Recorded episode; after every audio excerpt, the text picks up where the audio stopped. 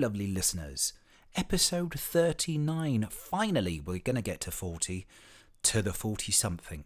We're back after my brief hiatus, and thank you for sticking with me. And yes, welcome back. It's been an intense few weeks. Um, as you probably are aware now, I am a married man. Um, and it was an absolutely beautiful day. It all went pretty much to plan, and absolutely a good time was had by everybody. There was so much build up, and, and then the day's over so quickly. Um, everybody was wonderful. The groomsmaids were beautiful. The best man and best woman were perfect. Um, our caller was a complete star. So thank you to all involved and parents and everybody. And thank you also, listeners, for the well wishes. I've received a few well wishes, so um, much, much appreciate it. Um, the sad point of that particular week, as you also will know, as regular listeners will know, is that we had my mum's funeral three days before the wedding. So the phrase roller coaster of emotion couldn't ever be more apt, really. Um, that ended up being a very sad but special day too, and I was uh, honoured to have my now in-laws with us that day, um, and it really felt like family coming together. So that was super important for me. Anyhow, this is not going to be a sad one this week. We are celebrating my marriage. We are celebrating life, and we're celebrating. I think we are allowed to say that spring has sprung. So we're celebrating all those things. Um, I have my honeymoon, honeymoon, honeymoon, honeymoon to come this week too, and uh, I'll tell you all about that when we are back. Now, this week, um, I've been joined on the podcast by one of my favourite podcasters, Mr. Matt Baume of the Sewers of Paris, which is which is a podcast that if you haven't been to yourself yet, you really do need to go and discover. Let me just give you a brief description. The Sewers of Paris is a podcast about how gay men's lives were shaped by their favourite books, movies, music, and shows. Each week, guests open up about their secret struggles, hidden passions, and surprising triumphs by plucking a piece of entertainment from their past and answering the question, How did it change your life? And now that's from Matt. That's from his website. Um, Of Paris is, is is wonderful, and Matt is also an author um, of the book Defining Marriage, which he talks about. Um, he writes for Rolling Stone magazine, Vice magazine, The Advocate, and uh, and a, a, newspaper in Seattle called The Stranger, which uh, is also where Dan Savage, the other podcaster and expert, works. So um, he is also a guest on his podcast. Anyway, I can only recommend you go and listen to that. Um, he's also launching another podcast uh, called Queens of Adventure, which he talks about in relative depth uh, right here. Um, all I'll say is it's Dungeons and Drag Queens. Um, but Matt will tell you all about that. Um, and he also has a podcast, Defining Marriage, which is the same title of his book. Um, I'll add links to the sewers of Paris. I think Matt has a wonderful energy, and I can only recommend the sewers as a as a must listen. So please do go and join Matt on that one. Um, but before we hand over to Matt, this week I think I have some really stellar recommendations, it's been a while, so I have three for you. Um, firstly, I want to go straight to Tracey Thorn's album, which is called record, pure and simple. Tracey Thorn record. Now, this is a classic album in the true sense of the word classic, I think. Kind of like albums from the 80s heydays, and I'm talking about Prince, Michael Jackson, Madonna, Kate Bush, Eurythmics, etc. And of course, Everything But the Girl, which was Tracey Thorn's former band. Um, it's a stunning album, I think. Um, highlight tracks being uh, one called Smoke, which is about her love and disillusionment with London. Um, Sister, which is a feminist, emotional, and kind of relentless dance track, but with a real passion and heart. and then a track called Dance Floor, which really does what it says on the tin. Um, this is possibly one of my favourite all time albums in the making, so you must, listeners, go and download that. Secondly, is an album called Geography by Tom Misch. And I have mentioned, I think, Tom Misch previously, um, but let me just spell out the surname again. It's M I S C H, Tom Misch. And this really is another stunning album. And I'm going to say it again funky. Um, but really soulful, really heartfelt again. It's everything that's right about music. It's uh, he's a, he's an amazing jazz guitarist. I mean, it's not a jazz album; it's getting played on Jazz FM, I believe. Um, but it covers it covers jazz, dance, funk, soul. It, it, it ticks all of my boxes. I mean, it's been on repeat this week since its release date. I mean, I'll give you a standout track for that one, um, which is pretty difficult to give. But anyway, let's go with um, there's a track called Disco Yes.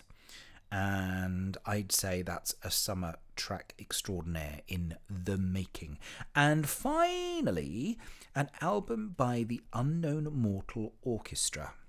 Unknown Mortal Orchestra, and the album is entitled Sex and Food. now, they are a New Zealand based band and they're psychedelic rock with a funk edge. That word funk keeps coming back.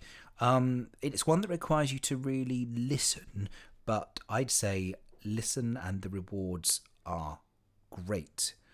Um, standout track I would say is Everyone Acts Crazy Nowadays. It's called Everyone Acts Crazy Nowadays, which has an almost Prince parade vibe to it. Um, is probably the best way I can describe it. It's not all Princey, but it's just that particular track has that vibe style to it.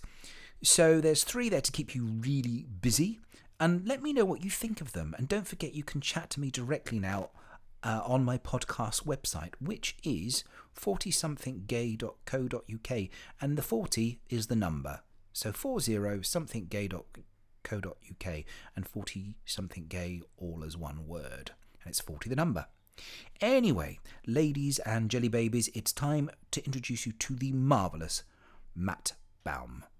I discovered you uh, because of Eric Marcus. Oh, great! Yeah, he's fantastic. I saw that you uh, you had him on uh, a previous episode, so uh, he's always great for conversation.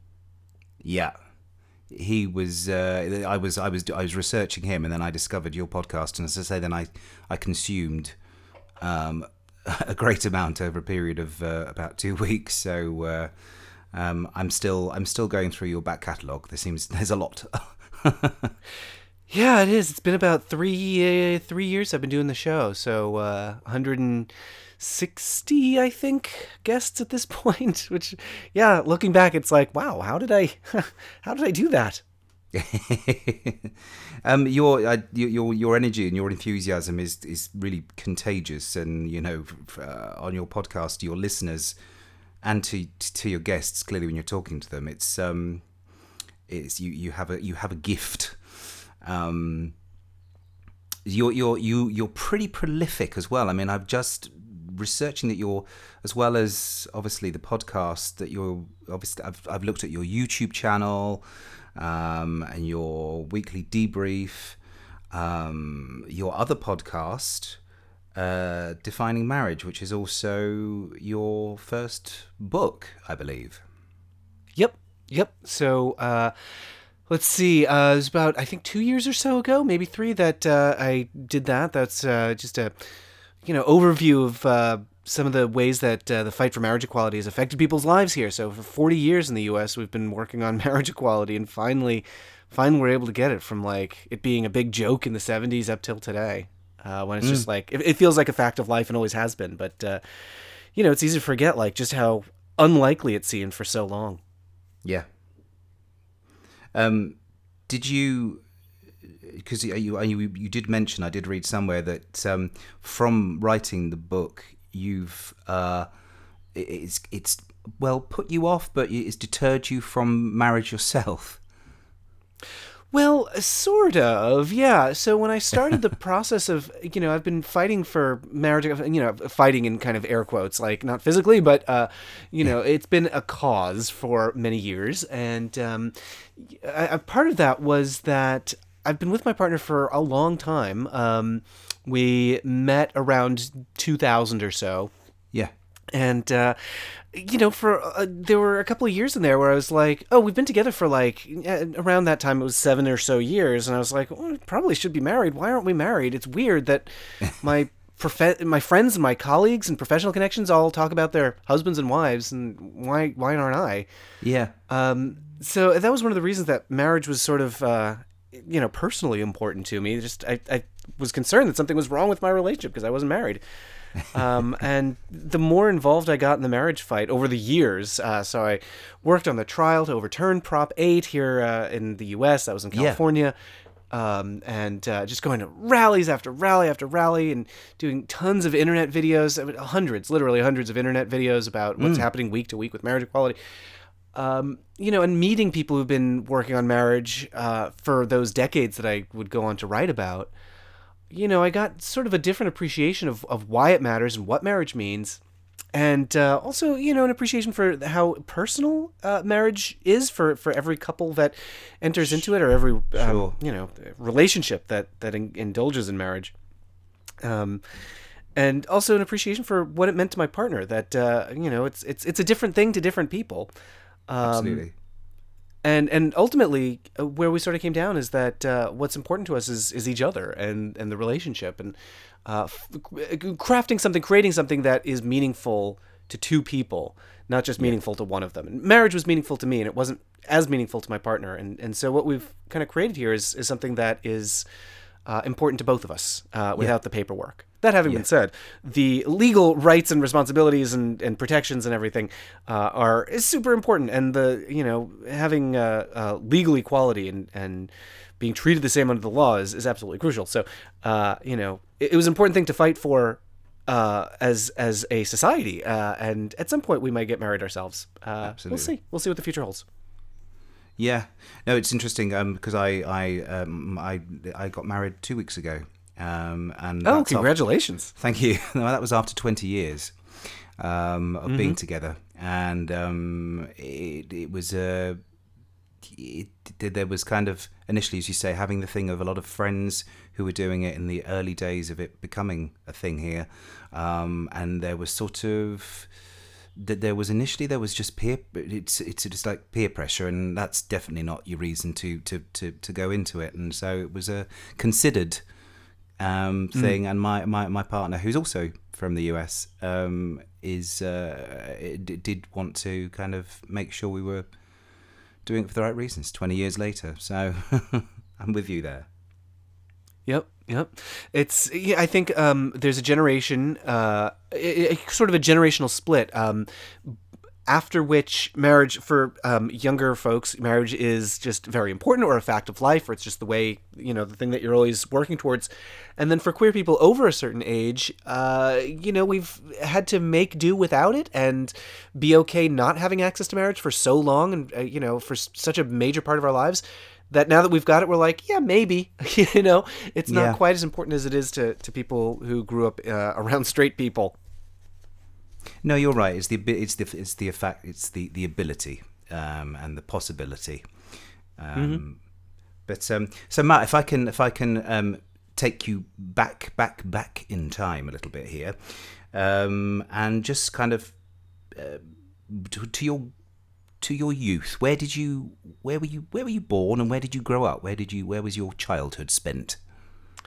So it's pretty much uh, entirely in Connecticut in like a very suburban sort of setting. So like individual family homes, and you got to drive everywhere, um, and you know picket fences and dogs and uh, stuff like that, and kids biking through the neighborhood.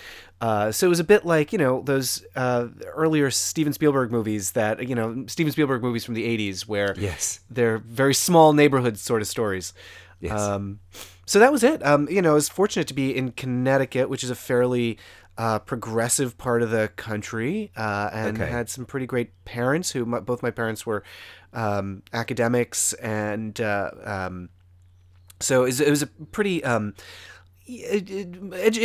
growing up childhood was was pretty um, you know education focused. It was it was uh, there were a lot of expectations and uh, a lot of uh, um, there was there was a, there was a there was a premium placed on um, being being smart uh, and yeah. and working hard, and so and, and not on uh, religion and uh, on being part of um, you know it's actually it's honestly something that i kind of missed as a kid uh, that we are a fairly uh, solitary family because we just did not we're not a part of uh, like organized religious groups.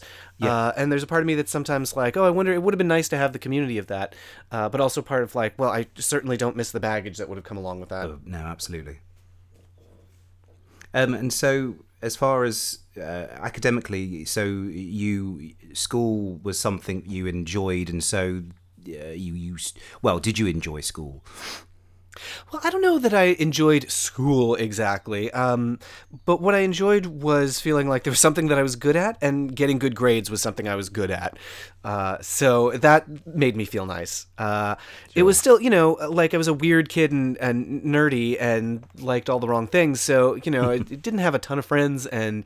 Uh, was you know just always felt like uh, an outsider and that I didn't belong for various reasons. Uh, and then it was you know once I once I grew up that I figured out what was going on there. Yeah, yeah.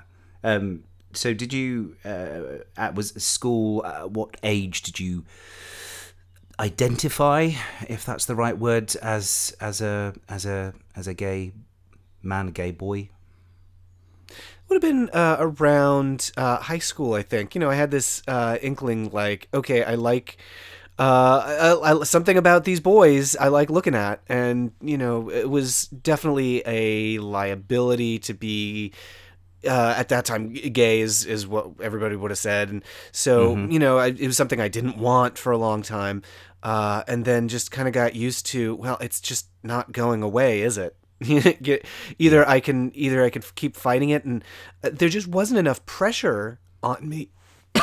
there wasn't enough pressure on me not to be gay and i was so used to being an outsider because i was you know a big nerd that uh-huh. i was like all right well this is just you know i'm, I'm not going to stop being a nerd and i'm not going to stop being gay so i guess i might as well just get used to being an outsider for another reason and by yeah. that time i was fortunate to have found uh, the drama club which you know for so many kids the drama club is sort of their substitute gsa and uh-huh. you know there were other weird kids in there other kids who would come out or were just queer in some in some way that either you know their sexuality or just their sure. aesthetic. Uh, and so that was uh, a supportive environment for me. Uh, so probably would have been around like 16 17 or so. Okay. So then did theater theater play um, a crucial part in the uh, in your late teens and early 20s then? Yeah, absolutely. Uh, I got into it um, a little bit younger because uh, my mother uh, just seemed to think that it would be a good idea for me, and she was right.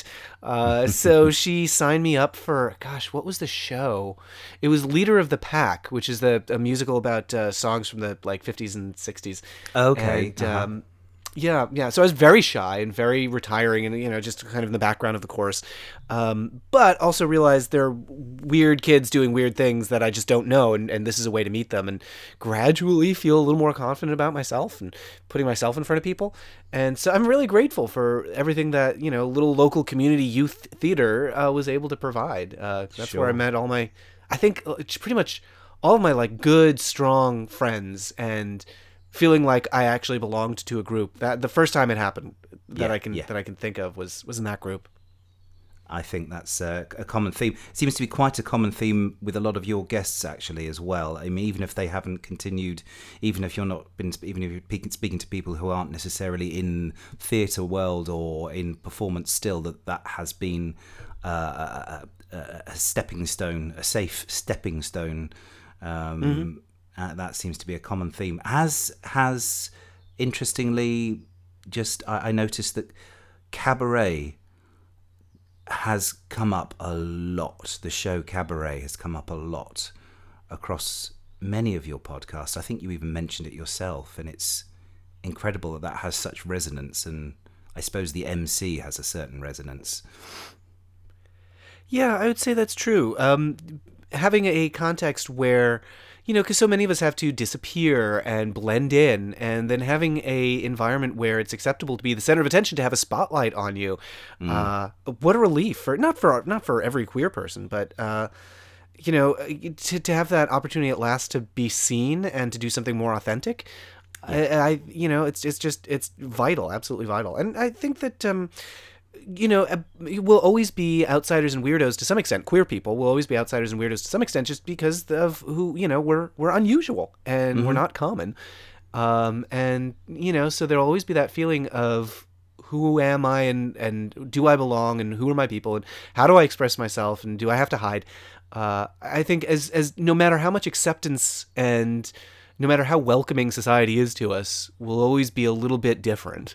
Yeah. Uh, and so I think the arts are always going to sort of beckon to us as a way to discover ourselves and, and find some sort of truth that is not accessible out in the mainstream. Yeah, yeah, yeah, totally agree. Um, Matt, I'm also going to t- turn things around on you a little bit because your uh, big question is uh, what is the entertainment that changed your life? So, therefore, I'm throwing the question back at you. What's the entertainment that changed your life? You know, I've thought about this a lot, and uh, one of the reasons that I uh, do the journalism that I do and the interviews that I do is so that I don't have to talk about myself. It's just a way to like uh, d- do what you're doing, turn it around on other people. Uh, but um, uh, kind of a weird hodgepodge of things. Um, so as a family, um, Star Trek: The Next Generation was really important for us as a way to watch something together and share values, and so that really it, it shaped a lot of values for me in terms of curiosity and open mindedness and uh, letting people, uh, you know, a, a big cornerstone of that is non interference, or at least it, it's it's supposed to be usually, uh, and so you know just letting people be themselves and do their thing and uh, appreciating that other cultures have other values and other people have other values Yeah. um, you know that was that was a big part of my life. Um, going even younger, the show Fraggle Rock was pretty important to me. Uh, that's it was a show like I certainly, you know, I didn't appreciate this as a kid, but uh, it was a show about a logical chosen family who all look out for each other and. Yeah. It really taught me how to be a good person. Uh, that show. It's something that Yeah. really sticks with me to this day. Um, and then more as an adult, uh, Priscilla, Queen of the Desert was like the first queer movie that really Oh, resonated with me. And again, you know, chosen family that is looking out for each other on this big musical adventure. Uh, you know, I, I think Fraggle Rock to uh, Queen uh, to to, um, to Priscilla. uh, those you know you can you can kind of trace a line between those two things and Mm-hmm. as, as as I grew up my interest grew up with me Sure, Uh, but sure. those those those are the things that really made a difference for me Um, and is there is there uh, um, um, musically has there been and I'm not talking musical here uh, uh, artists singers pop stars has there been somebody because I know that's uh, that's a big thing with a lot of people have spoken about Madonna on your podcast whether that's something that resonates with you or somebody of a similar ilk that struck a chord with you So I don't think it's a person so much as the genre of musical theater uh, was. You know that that was another way. It was sort of a signifier for me to know when someone was a part of my group, and still is to this day. Like if I can talk to somebody about musical theater, then I know okay, we have common experiences and common interests, and even if we don't like the same shows, we have a language that we can speak. And so, yeah, it was it was musical theater for me. Uh, pop music kind of passed me by, and so for a long time, it just wasn't my thing. And still to this day, like I'm always the last to know about songs. I, I don't know who people are. I don't know who musicians are. Uh, for some reason, it's just not exactly my thing. uh, but musical theater, like if it's part of a big story that we tell on stage, then I'm interested. That's Yeah. you know, I, I guess I need the the drama of it to to get inside the the song. and if you had to name if you had to name a favorite in that world Oh, that is very difficult. off the top of your head at this moment today Yikes. Oh well, so the thing that changed my life, like the thing that was really life shaping, and that now I look back on and I'm I roll my eyes a little bit, is the musical Rent. Uh, so I Oh, was yeah. very invested in that as as a kid, as a high school student in 1997, I think. Mm-hmm. Uh, that was so important for me for being like, oh wow, you know, as, even grown ups are, are you know outcasts and weirdos, and look at these people rejecting the status quo and being rebels and drinking coffee. Uh, so that was really important for me as a teenager, and now as an adult, I'm like, oh, just pay pay your rent. You know, like all right, you're you're very creative. Uh, you know, I, I you know I'm a little over it now, but um, yeah, I think uh, that was a big one for me. I think Into the Woods keeps coming to me at different times in my life. You know, here's what it is: is like uh, different songs from different shows. So um, the whole like a lot of Into the Woods is important to me, but uh, the the show Chess, uh, Nobody's Side is like a really important song. Everybody's very um, uh, nuts about Anthem from that show, but for me, it's Nobody's Side. Um, gosh, what other shows? Um, yeah, the I just you know I think the Sound of Music is a thing of beauty, and so I just Yes. really like it. like it's not like um, life changing for me exactly, but I just think it's a lovely show. Absolutely. Yeah, I'm trying to think of like other other soundtracks that that I've owned over the years.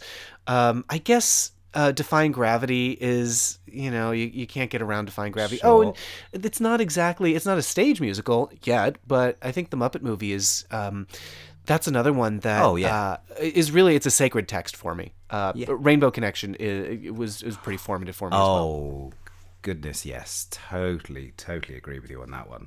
Um, so, when did when did journalism actually become part of your career trajectory, or your, the thought that this is going to be a thing for you? What what stage was this in your life when that happened? Yeah, so uh, it, it's sort of been an on and off relationship. I kind of think of myself as, um, you know, when you sometimes see like uh, those um, films of like horses galloping alongside a train. I sort of think of myself as um, kind of like galloping alongside journalism, but never actually able to ride it. Uh, so. Uh, I, you know, I've written for many publications. I still do. I write for the magazine Them. I write for Rolling Stone now and then. Yeah. Uh, I write, for, you know, I, I take photos for the Advocate, and I write for uh, Vice magazine. Uh, so you know, I definitely am uh, accompanying journalism, and uh, you know, I'm I'm talking to people, doing interviews, distilling their experiences into uh, you know narrative nonfiction. Um, so from the outside, it does look like journalism, but um, I, you know, I think of what I'm doing more as, as as storytelling, and it's just they happen to be stories that actually happened. Um, Yeah. So I guess maybe that is a definition of journalism. I'm not sure, but I don't think of myself as a reporter exactly. Sure, Um, that- sure. That it's it's always been sort of um, storytelling's always been a part of my life, whether it was fiction or nonfiction. And so it was probably around 2004, maybe. Um, Okay.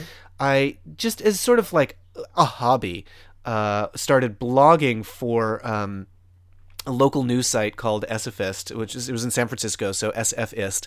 Uh-huh. and so I was writing, you know, it was like a review of a new uh, tiki restaurant that had opened, or something that I saw on the local news station, or saw a, a local politician just riding the train. You know, just like little blurbs I would write about, and gradually just like writing about my experiences and what was happening and sort of journaling, but in journaling in a way that is relevant to other people.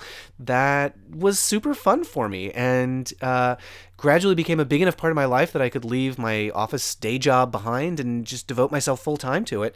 Um, and right. so you know, it's it's a part of my life now, but I also do um, stuff that's a little bit more. Um, I, you know, like I don't know, my podcast, uh, "The Sewers of Paris." I don't know if I'd call it journalism or not. Probably, you could make the case, um, but it's much more about like, you know just getting somebody to open up and talk, and it's sort of like um, Yeah. My my goal for it is just to listen in on two friends having a personal conversation, even though like most of the time we've only just met, but it's me just asking uh, super invasive personal questions of, of somebody.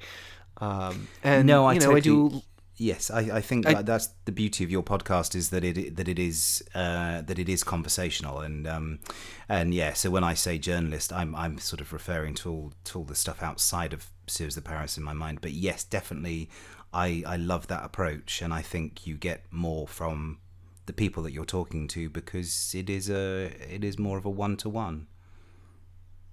Yeah, one to one is is um, a good way of looking at it. Um, that it's it's important for me to make that emotional connection. You know, I think the reason that I shy away from saying journalism or reporter is because of the stigma, the like personal stigma to me that that carries of um, just being very just that, just the facts. And here's what happened, and here's what you need to know. And the um, freeway on ramp is going to be closed between these hours, uh, and the town council meeting is happening on this date, and they're going to be considering these facts on the agenda. Uh, That is not something I'm interested in doing. I, I, I need the um, emotional personal connection. And so that's why i do sewers of paris and that's why i do a lot of the shows that i do and the journalism that i do the reporting that i do in magazines. Uh, you know I, I don't think i'd be able to write something that's strictly about um, there was an election for dog catcher this week. Uh, it's got to be about you know, you know what made you cry or Uh-huh. you know when when was the, the the first time you felt a connection with the person you fell in love with? You know those those kinds Yeah. of stories about you know like getting deep into the the, the, the deep heart of the soul of a person. Uh, that's that's what i want to be doing No, absolutely. I mean, I, I, I'll, I'll, I'll speak to you. I'll chat to you a little bit about about uh, your work in. And I, I was reading uh, the because you wrote for the Stranger, which is a Seattle-based um, Yeah. alternative newspaper, um, and um, you'd written about uh, your first experiences of um, of your own gaydar becoming apparent to you and, and how that worked and clearly that again as you say it's it's things that are from your heart and from your soul that uh, that you know that you've you have you've chosen to to, to talk about Hmm. Yeah, yeah, it's you know seldom that I put myself into my writing. Um, I, I- like at least as a character, you know, I think everything creative that somebody creates is, is autobiographical in some way. So even when I'm writing about somebody else, I'm I'm really writing about myself. Uh, but uh, yeah, every now and then I've got my own story to tell. Uh, I, you know, it's it's tough to to look at yourself and know what's interesting about your own life. Like everybody's really terrible. Every single person is terrible at saying, "Here's what's inter- here's what's interesting about me." Mm-hmm. Uh, that when somebody says, "Here's something interesting" or "Here's something funny," they're almost always wrong. But um, when you look at somebody else, it's easy to it's easy to see like, "Oh, well, this is the thing about you that interests me." So you know, I I'm usually pretty reluctant to make myself, you know, to do the strictly autobiographical stuff. But every now and then, yeah, I, you know, I wrote a piece for the Stranger about um, uh, friendship that I had as a as a kid before I really knew what gay meant. Uh, you know, friendship with another boy. That later on, uh, I saw a lot of myself in him, but we went in very different directions, and, and I was very queer in high school, and it was something that he emphatically rejected. And you know, he Right. passed away a couple of years ago, and so I'll never know exactly what was going on with him. But Right. uh, because we became very diametrically opposed and never reconciled. And you know, I wonder if you know at what point and to what extent our paths diverged, and uh, at what point and to what extent they could have come back together. Mm-hmm. Mm-hmm. I, I, I, I have I have a have one of those from my school days as well, and I, I really don't know what ever happened to him, but um, there was always a bit of a uh, the energy was there was slight competition. Yeah, yeah, yeah. It's um, you know, I, I it, it's a very like I feel very like what might have been uh, about that story, but also like carries still a lot of anger uh, that is just always going to be sort of a roommate of mine. That you know, I'm always going to have this uh, you know anger at um, the abuse and hostility that I suffered from his group of people directed at my group of people because they were the popular and sportsy ones who. You know, it was very important. I- I'll say it was very important for him and his friends to be hostile towards me, and important to a level that I was like, why? Why was it so important? And and what was that doing for you? And what other ways might there have been for for him to have dealt with that? Yeah. Um, this is maybe more empathy than than a, a person who exhibited a lot of cruelty deserves, but. Uh, I mean, uh, you know, empathy has sort of become like my primary. It, it's like the first thing I reach for in my tool chest when I'm I'm doing a, a something creative, like some making some creative work. And so, empathy's empathy has been good to me, and so Yeah. I want to be good to it and and share share my empathy with other people. And sometimes that's a good thing, and sometimes it it kind of hurts. I think, well, yeah, most of the time it's it's for the, it's definitely for the best.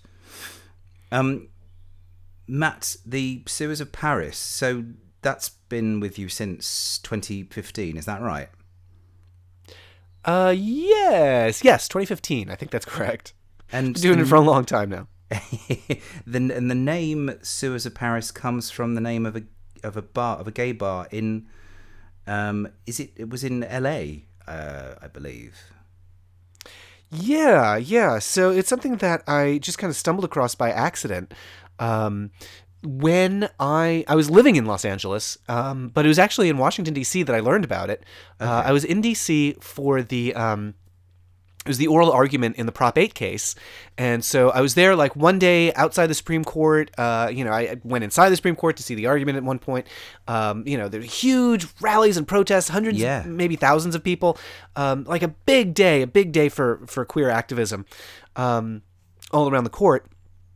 And then the next day, I went to the uh, Library of Congress, which was right next door, and uh, was looking through the files of Frank Kameny, who is a um, sort of pre-Harvey Milk activist. Uh, Okay. did a lot of, you know, I think um, uh, it would have been around the 50s, 60s, 70s or so. Uh, he, you know, organized people around Washington D.C. about uh, queer activism.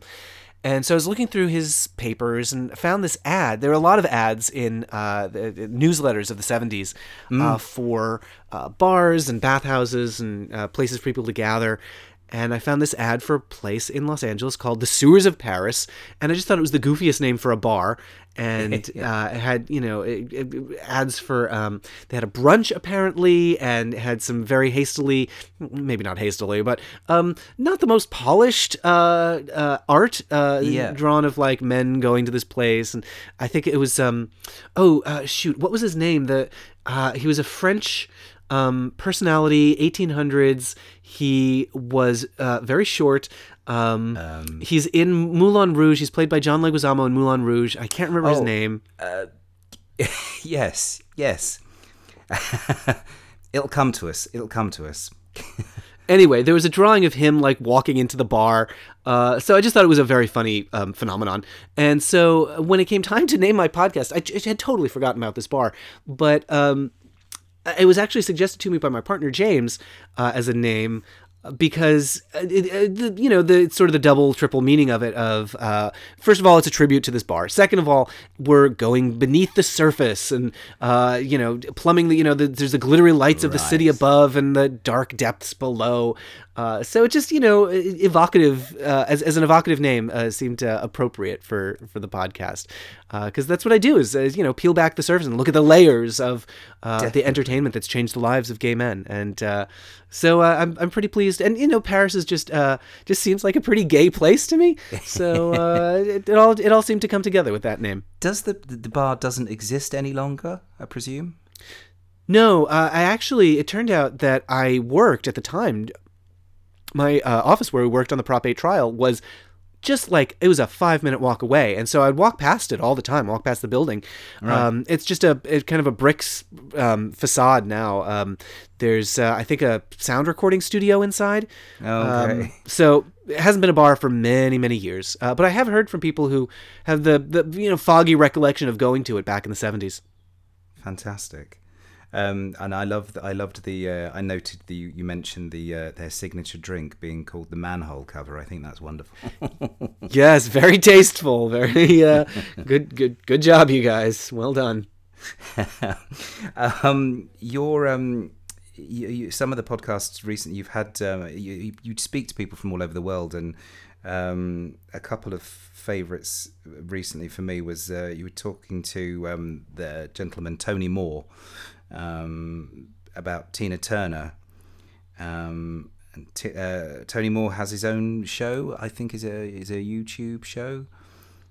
Yeah, lounging with Tony is the name, uh, and so yeah, and so he went out to L.A. To, you know, to be to be an actor and a host, and, and that's what he does. Is he hosts stuff. You can uh, see him interviewing people. You know, we're, we're a similar line of work. Uh, he's much more entertainment focused, like current pop culture entertainment focused. Okay. And so he's talking about the stuff that's very popular that I have no idea about. You had the, the one that I have to say that I was uh, that I I, I was I, I'm- I'm a massive a massive Buffy fan. I have VHS cassette tapes crushing um, bookcases in in in, in the room I'm in with talking to you right now. So having Drew Greenberg in was uh, was was fascinating, and hearing him talk to you about the story of uh, the, how the Willow um, and Tara story came about. Yeah.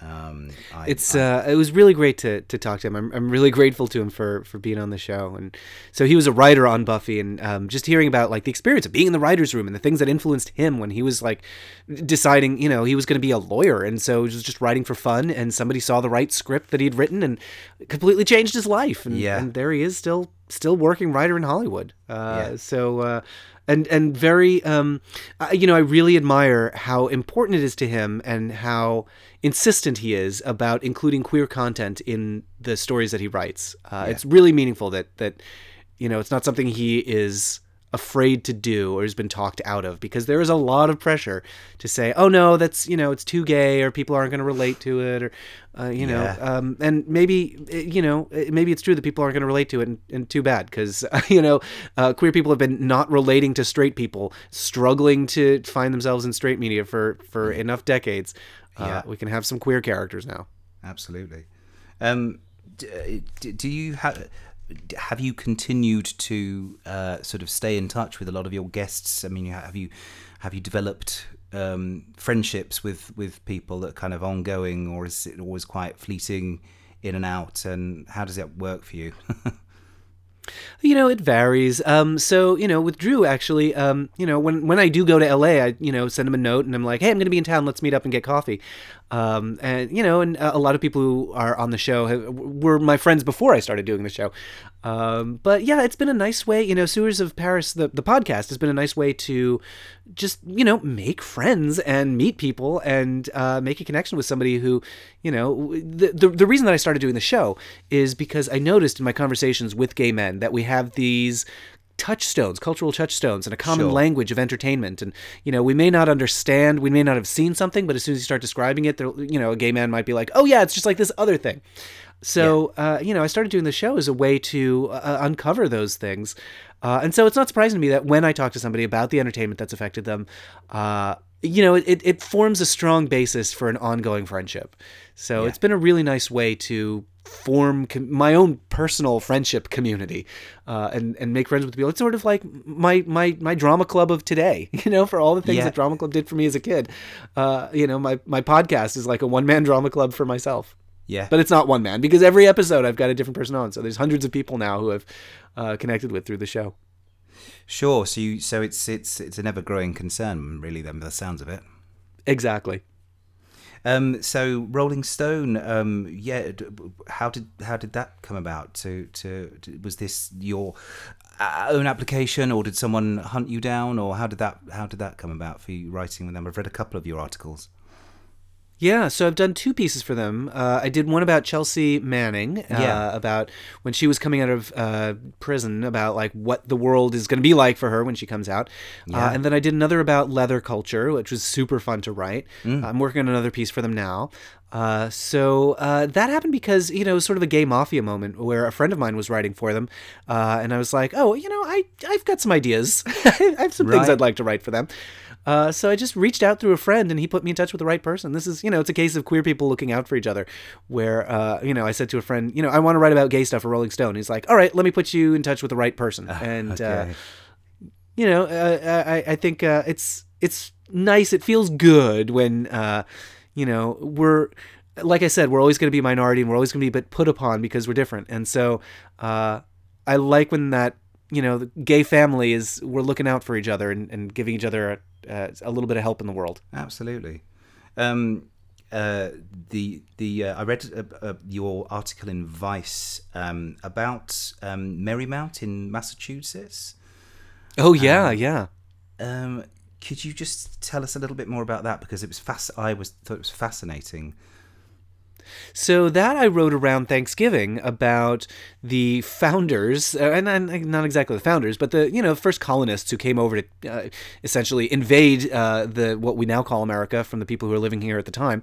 Uh, so the colonists came over, and uh, you know we have this idea that queer is something brand new, but uh, there's a lot of evidence that there was a lot of uh, uh, inter interconnectedness between uh, people of the same sex. Uh, you know, they certainly would not have used the word queer. They, Yeah. or maybe they would have, but in a way that's very different from from how we would use it.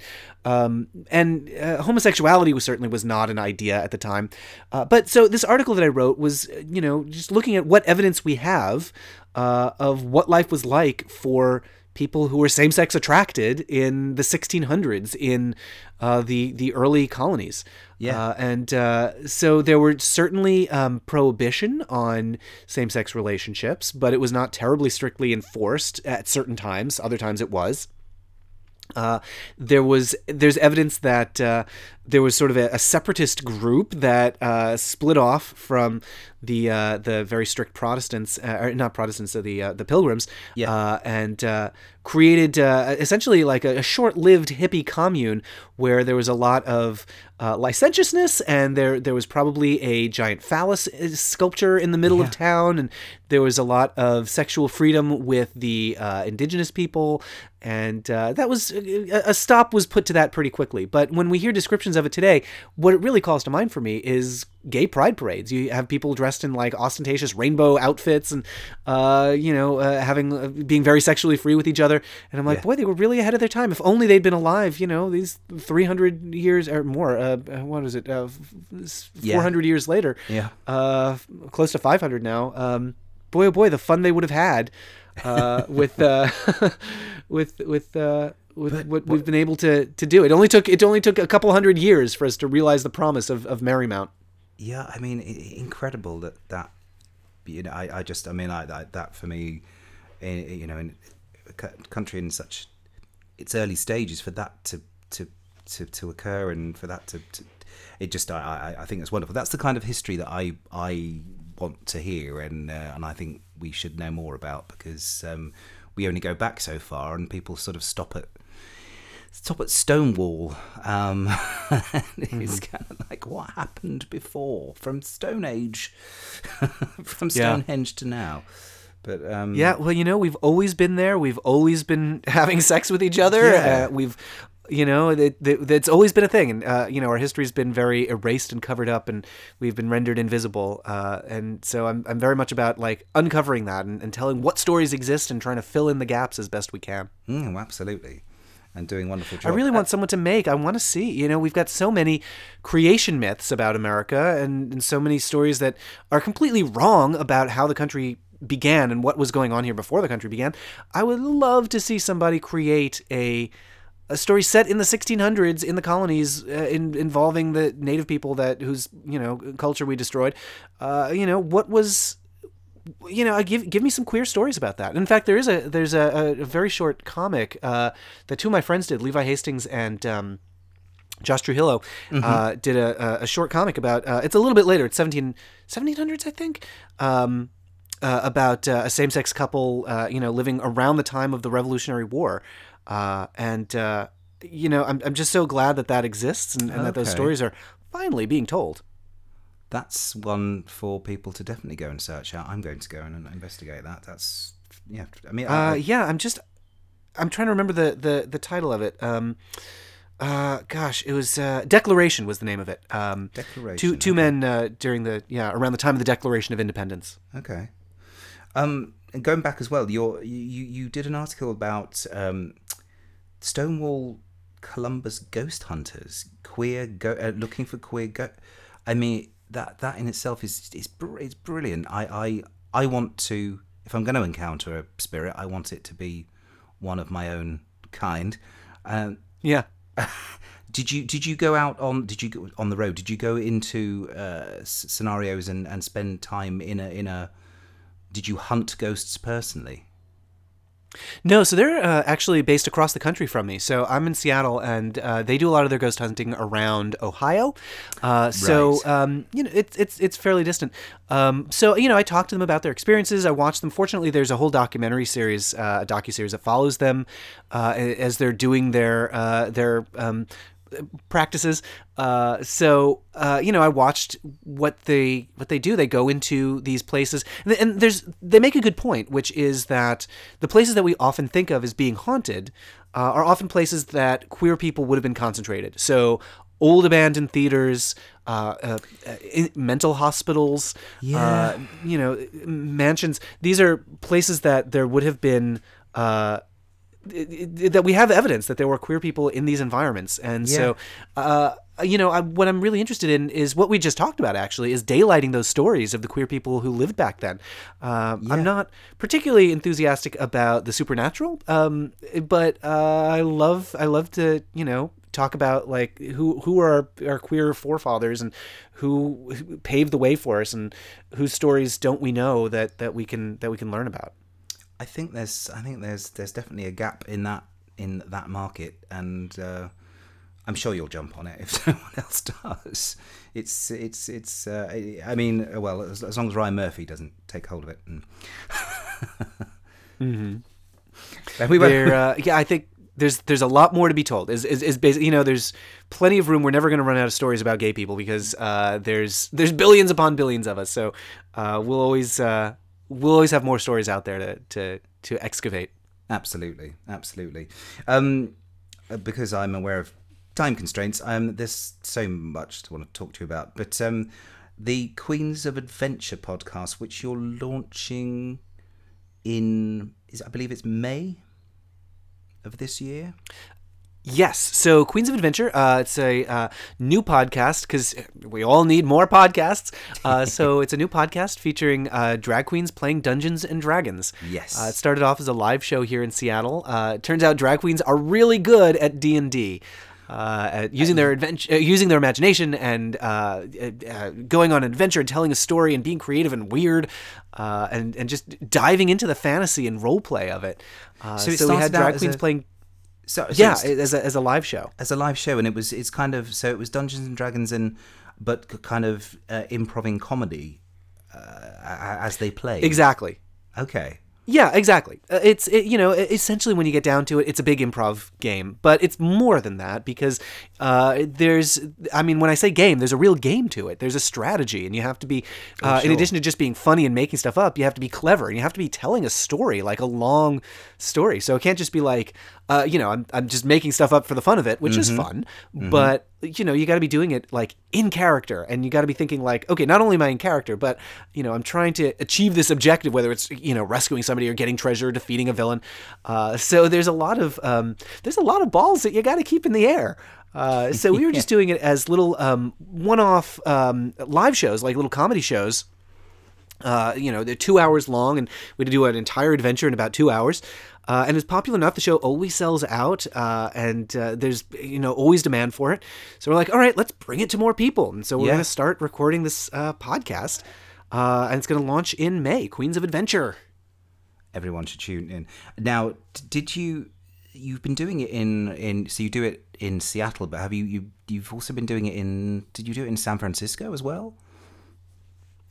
Yeah, so we took it on the road to San Francisco um, last month um, uh, with a brand new cast. So uh, we went down uh, and performed at Oasis, which is a glorious uh, performance venue that uh, Heklina, drag queen in, uh, in San Oh, yes, Francisco, yeah. opened.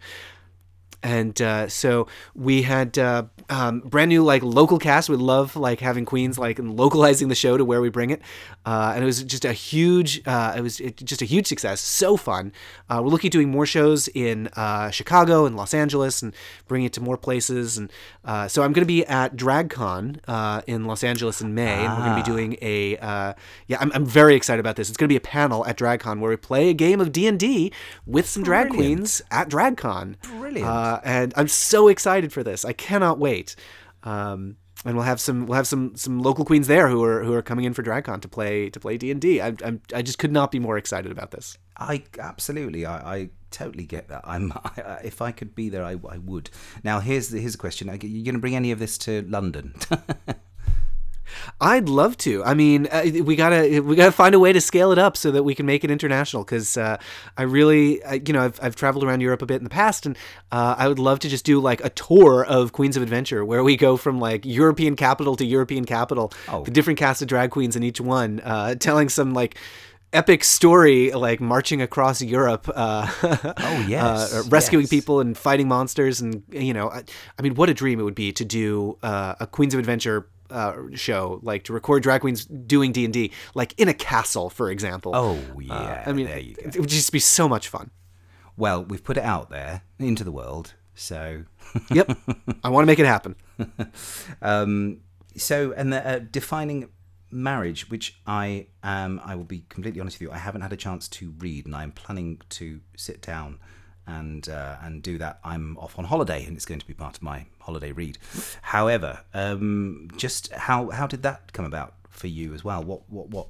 I mean, you said mentioned at the beginning that. Um, uh, you know, it was it's through uh, through all your work in uh, marriage equality. But w- what made you actually sit down and say, right, I need to to put this in words? Well, I mean, do you mean like the the the defining marriage, Uh, like Yeah. putting that into words, or Yeah. Um, hmm. Um, so I'd just been, you know, doing so much marriage stuff for so long. Uh, it just seemed like a good idea. Uh, you- it really was that I'd met so many people doing uh, such important, like personally important work to them. Uh, and you know, whenever I hear somebody is obsessed or like has devoted themselves to something, I know there's there's something special there, and something that other people can probably connect to. And Yeah. it it may seem impenetrable and strange and foreign at first, but there's something there that it's important to that person. So let's see if we can tell that story in a way that, that other people can understand. And so um, it really was just that I had met so many folks for whom this was their life's work, or at least, you know, their life's work for a while. Um, you know, that, that I was like, okay, this is, this is important for some reason. Why? And uh, what it came down to is um, recognizing the importance of I, I, I, this is going to sound cheesy but it comes down to love uh, that uh, you know for so many people their relationships with the person they love is very important and they feel wounded when it's um, denigrated by society and they want to celebrate. I mean the reason that i think we have marriage as an institution is because people feel such enormity of emotion uh, when they're in love with somebody that's they, they you, you know you just can't express it in words and you need a ritual and some sort of practice to uh, to cope with how enormous this this feeling is because otherwise it just overwhelms you. This is why people cry at weddings. Uh, and so marriage is, is a way to it's a it's another it's a language it's a tool to to express how you feel. Um, and Completely. uh, you know that's that's that's that's what I discovered about marriage and and and you know it's why I wanted to tell that story and and, and write the book defining marriage is to uh, express look this is this is why this is so important to to so many people. Uh, and and it's understandable. It's something that everyone can get. And so you know that's that's what I hope people get out of the book. Yeah, no, completely, and it's um, it's as you say, it's it's it's every perspective, and interesting. You you um you chatted to uh, everybody from Dan Savage to Dustin Lance Black, um, and Dan Dan Savage is uh, is in the same part of the world as you. Is that right? Yep, yep. He was a guest on the show. Uh, he lives uh, yeah, like a ten minute walk from me. It's it's nice to see like, you know, he's somebody that I've looked up to for a long time. So every now and then I see him like out and about uh, in town, and I'm like, hey, and he's like, hey, and so it's nice to just be like, you know, waving passing acquaintance friends with uh, with somebody you know whose work I've been reading since before I was a professional writer. Yeah, yeah, absolutely. Um, goodness, there is uh, hours of conversation here, but uh, because I am going to have to let you disappear, um, if you could give my listeners, um, I'm going to put you on the spot here, recommendations, because I know that's a big thing with you, and it's a big thing that I do as well. Recommendations for a film that they may not have necessarily ever just that isn't a mainstream, um, and perhaps a musical that they may not have discovered that they could go out and research. Oh, that's a great question. Um, so I just watched the movie Stage Door. It's 1937. It's got Katharine Hepburn and Ginger Rogers and Eve Arden and Lucille Ball. Great cast. Oh, um, it it's it's really lovely and and pretty queer. Um, at a time when obviously nothing like that could be expressed outright. Yeah. Uh, it's a story of um, some actresses uh, in a basically a, a, a, residential uh, a boarding house for for aspiring Broadway actresses, uh, and it's about the relationships that these women have with each other, and it's um, unusual for its time in that uh, there's no real love story. Uh, that the heterosexual romance of the movie Sure. is uh, very transactional, and it, it only exists because um, the the women of the of the film are only interested in men insofar as they're a meal ticket and they're you know socially needed. They, they need they need to support themselves, so they have to get married. Um, but there's so much queer subtext to this film. like Just the way that the women look at each other and the way that they're photographed is the way that you would photograph romantic leads. Uh, but they're women. And so, you know, it doesn't take a lot of work to see that this is um, a story where there is a lot of same sex attraction going on just off camera, just, you know, just to the side of the, of the picture. Um, so I, I really enjoyed it. Uh, it's a, it's a really fun film. Stage door. Yep. Wonderful. And and finally, if there was a, a musical that's hidden away in Mm. your library that perhaps you wouldn't That's a great question. I, you know, we talked about chess really briefly, and, and I do recommend the music from chess. There have been various stagings of it. There's a version with um, Idina Menzel that's really lovely that I think you can find on Oh, YouTube. okay. Uh, it's it's um, a deeply flawed musical that you know everybody has been trying to fix since the 1980s, and it keeps flopping. Uh, and I don't think it'll ever. I don't think it'll ever be fixed. I don't think it'll ever completely work. But the musical, the the songs are so great, and the the story. You can see that there's a good story there trying to be told. Yep. Uh, that just d- never manages to, to to make its way to completion. But I really I have a intense affection for this, and um, it's it's just such a fun it's such a fun show and such a meaningful and um, uh, um, b- b- the, the the music of it is just so gorgeous. Uh, I, I do recommend Chess and go into it recognizing this is an unfinished work that will probably never be finished, but uh, there's a lot of beauty to be picked up here. You just gotta you, you gotta work for it. You gotta find it. wonderful, wonderful. I, I, I- will go and do that myself now, actually, because I while I cook my dinner. Um, Matt, thank you so so much for joining me, and um, I look forward to hearing lots more from you in the future. Yeah, it's a real pleasure. Thanks so much for having me on. It was really lovely chatting with you.